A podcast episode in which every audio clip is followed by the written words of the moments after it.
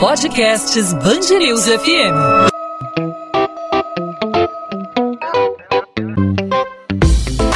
Dois às 20, com Maurício Bastos e Luana Bernardes.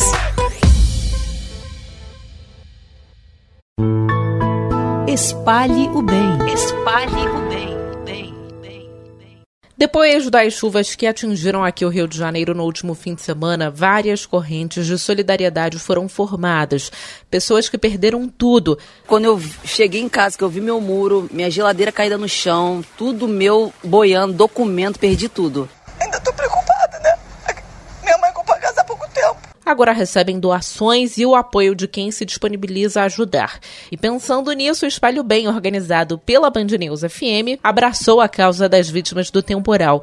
Ao longo dessa semana, vários ouvintes compareceram aqui na sede da Band, em Botafogo, na Zona Sul, para trazer donativos. Fiquei sensibilizado com isso, passando aqui de carro, eu ouvi a chamada na rádio, eu já estava sensibilizado para isso, comprei o arroz e feijão para doação. Foi uma imagem muito bonita bonita. A nossa recepção ficou lotada de produtos de higiene, alimentos e roupas. A ajuda foi tão grande que recebemos até cama, mesa, micro-ondas e cadeiras. Agora esses bens vão ser doados. Neste sábado, durante o jornal Band News Rio, edição de sábado, entre 9 da manhã e 10 da manhã, o Espalho Bem será realizado na Igreja Nossa Senhora da Conceição, no centro de Realengo, bairro bastante afetado pelas chuvas. A igreja também está fazendo um trabalho né, de arrecadação de donativos e agora vai receber as doações dos ouvintes da Band News FM. E para entender um pouco mais sobre as ações de solidariedade que estão estão acontecendo na região.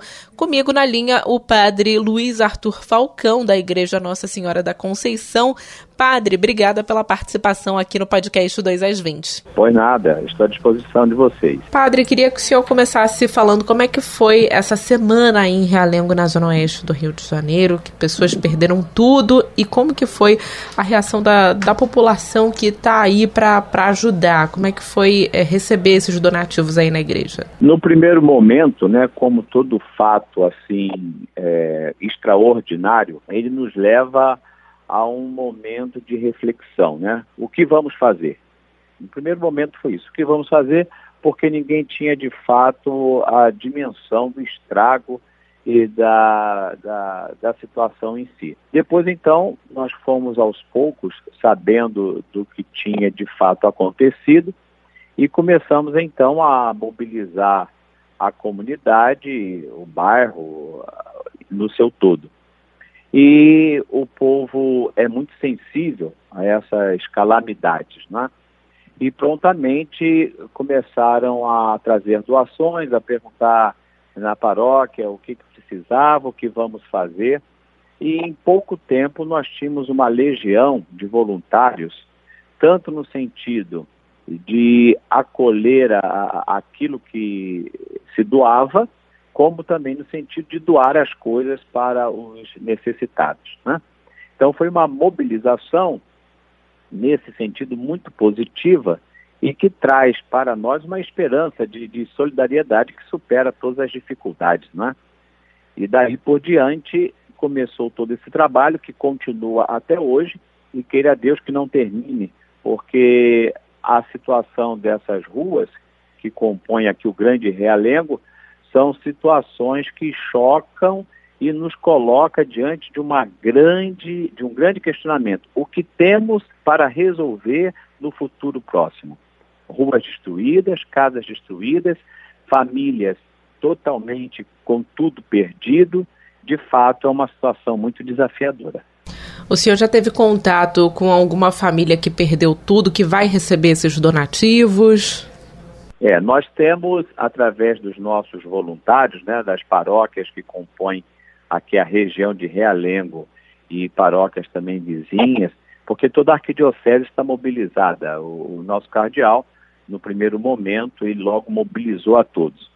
Então, aqui do, do Grande Realengo, as paróquias estão. Cada paróquia, com certeza, tem alguns paroquianos que estão envolvidos na situação de, de, de, de ter perdido alguma coisa. E nós estamos, então, nesse primeiro momento, aonde não conseguimos ainda uma grande organização, porque toda hora aparece um fato novo, né? Você deve imaginar o quanto aparece de coisa inesperada. Mas nós estamos, na medida do possível, entrando em contato com todas as famílias, independente de credo, independente de situação, entramos em contato e, na medida do que eles precisam, nós procuramos assistir àquela pessoa, àquela família. Né? De uma forma muito especial, nós temos a, a região ali do Barata, que foi praticamente todas as ruas atingidas. Né? Fala-se apenas muito na, na Silva Neto, mas não foi só a Silva Neto, foi grande parte da população. Então a gente visita, a gente acolhe, a gente é, é, é, distribui tudo aquilo que nós temos, que também não é muito, né? Porque as pessoas precisam de muita coisa, nós não temos esse muito, mas o que nós temos, que vai chegando a toda hora, a todo instante, nós vamos automaticamente distribuindo para a população. A paróquia do Divino Espírito Santo, é, que fica no Barata, ela tem um posto agora da Prefeitura e do Detran, para a questão de documentação, vacinação e com assistência social.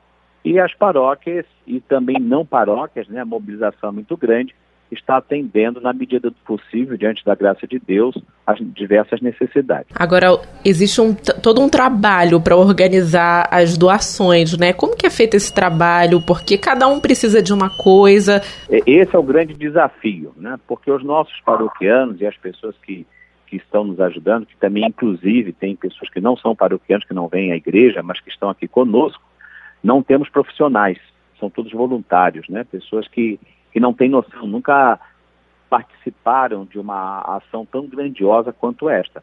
Mas nós procuramos, através dessas pessoas, organizar o setor de roupas usadas, Nesse setor de roupas, nós vamos dividindo roupas masculinas, roupas femininas, roupas de crianças, roupa de cama, roupa de banho, sapatos, sapatos de mulheres, sapatos de homens, sapatos de criança. Né? Depois a parte da alimentação, a mesma coisa, nós separamos tudo aquilo que é para uso de imediato, tudo aquilo que pode ser é, é, é usado é, com tempo, como por exemplo feijão, arroz, né? Você pode é, é, é, guardar outras coisas você tem que, que, que usar de imediatamente. E nós vamos então separando. Água, muita água, as pessoas estão sem água é, potável, portanto nós damos água mineral. As pessoas estão precisando muito do material de limpeza, tanto também de higiene pessoal, de limpeza das casas, porque entrou aquela lama toda, é uma coisa assim de estado de guerra, não choca, sabe? Então precisa se fazer uma boa faxina, uma boa limpeza. Então usa-se muito detergente, cloro, sabão. Então nós vamos separando e as pessoas que chegam ou que nós sabemos que estão precisando e vamos até lá, nós vemos mais ou menos aquilo que, que, que a pessoa precisa e vamos nas nossas dispensas, que a dispensa praticamente é, é algo que, que, que, que, é muito momentâneo, né? Chega e sai, chega e sai a gente faz aquela cesta, a gente faz aquela quantidade de material que precisa e levamos para a população. E nisto, cada grupo da paróquia e das paróquias, eles estão é, separados nesses setores: roupa, comida, limpeza e outros atendimentos. Mais ou menos assim que funciona. Então, para quem ainda deseja fazer a doação, contribuir, como é que pode doar e o que deve doar? O que, que precisa mais? Água? Isso. Veja, uma coisa que nós estamos, não é dispensando, Deus me livre guarde falar uma coisa dessa, mas estamos abrindo mão no momento. Roupas, porque nós temos muita roupa. Todas as paróquias estão já com seus estoques impossibilitados de receber mais roupa. Nós precisamos é, alimentação, de uma forma geral, água sempre em abundância, material de limpeza como cloro, sabão, vassoura, rodo, pano de chão. Também precisamos de roupa, sim, mas de cama, lençóis, cobertores, travesseiros, né? Precisamos muito de fraldas descartáveis, tanto para adultos como para crianças. Precisamos também, da parte de alimentação, feijão, arroz, óleo, açúcar, macarrão. Né? As pessoas também pensam só no feijão e arroz, mas todo feijão e arroz ele precisa de alguma coisa para se acrescentar. Né? O mais prático que a gente pensa de imediato, sardinha, salsicha, essas coisas que dá para se guardar e dá para se preparar de uma forma mais tranquila, porque nós temos as casas que não estão com condições muitas de cozinhar. Então nós estamos centralizando na paróquia do Divino Espírito Santo uma grande cozinha e ali os paroquianos daquela paróquia eles cozinham o que a gente leva e distribuem quentinhas, assim como outros outros, outras frentes também estão fazendo. Padre, obrigada pela entrevista aqui no podcast 2 às 20. Eu que agradeço ao, a possibilidade de estar levando ao ar este grande desafio que nós estamos vivendo aqui em Realengo.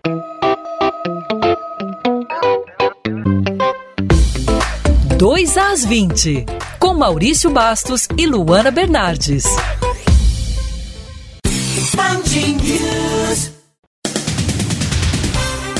A Polícia Civil investiga a morte do vice-presidente da escola de samba União da Ilha do Governador Marcelo Vinhais, morto a tiros na madrugada desta sexta-feira. Ele também era advogado criminalista. Testemunhas contaram que pelo menos dois homens armados atiraram contra o vice-presidente da ilha. Pessoas ligadas ao advogado disseram que a morte não teria ligação com a escola de samba ou com a contravenção, prática criminosa relacionada a várias escolas fluminenses.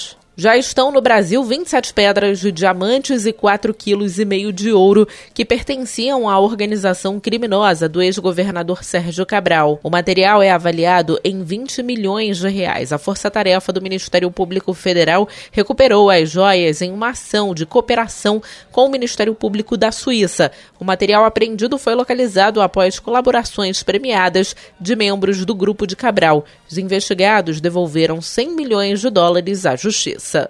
E a Polícia Civil prende dois homens acusados de integrar uma organização criminosa especializada em roubar petróleo e derivados dos dutos da Petrobras. A quadrilha realizava os furtos desde 2016. O responsável pela investigação, delegado Júlio Filho, explica que os roubos começaram na Baixada Fluminense, mas se estenderam para o norte do estado. Eles atuavam muito nas imediações de Duque de Caxias, Magé, e aí depois eles foram se estendendo para mais para o interior do estado, para o norte do estado. Já vem praticando essa, essa atividade criminosa há muito tempo. A Polícia Civil pede à Justiça do Rio a prorrogação por mais 10 dias do prazo de conclusão do laudo de necrópsia do miliciano Adriano da Nóbrega. O objetivo do exame é descobrir a causa da morte e saber se o ex-PM foi torturado, como suspeita a defesa dele. O ex-policial do BOP morreu em fevereiro no norte da Bahia, em troca de tiros com a PM. A Justiça Baiana havia concedido prazo inicial de 15 dias para a conclusão do laudo complementar que venceria nesta sexta-feira. 2 às 20. Eu, Luana Bernardes, vou ficando por aqui. Volto na segunda-feira com o podcast 2 às 20. Lembro a vocês, ouvintes, que o podcast fica disponível sempre de segunda a sexta-feira, a partir das 8 da noite, nas principais plataformas de streaming e também no nosso site bandnewsfmrio.com.br. E eu lembro a você que o meu companheiro aqui de podcast, o Maurício Bastos, continua no departamento médico, mas nos próximos dias deve voltar à programação da Band News FM e aqui no podcast 2 às 20. Tchau, tchau!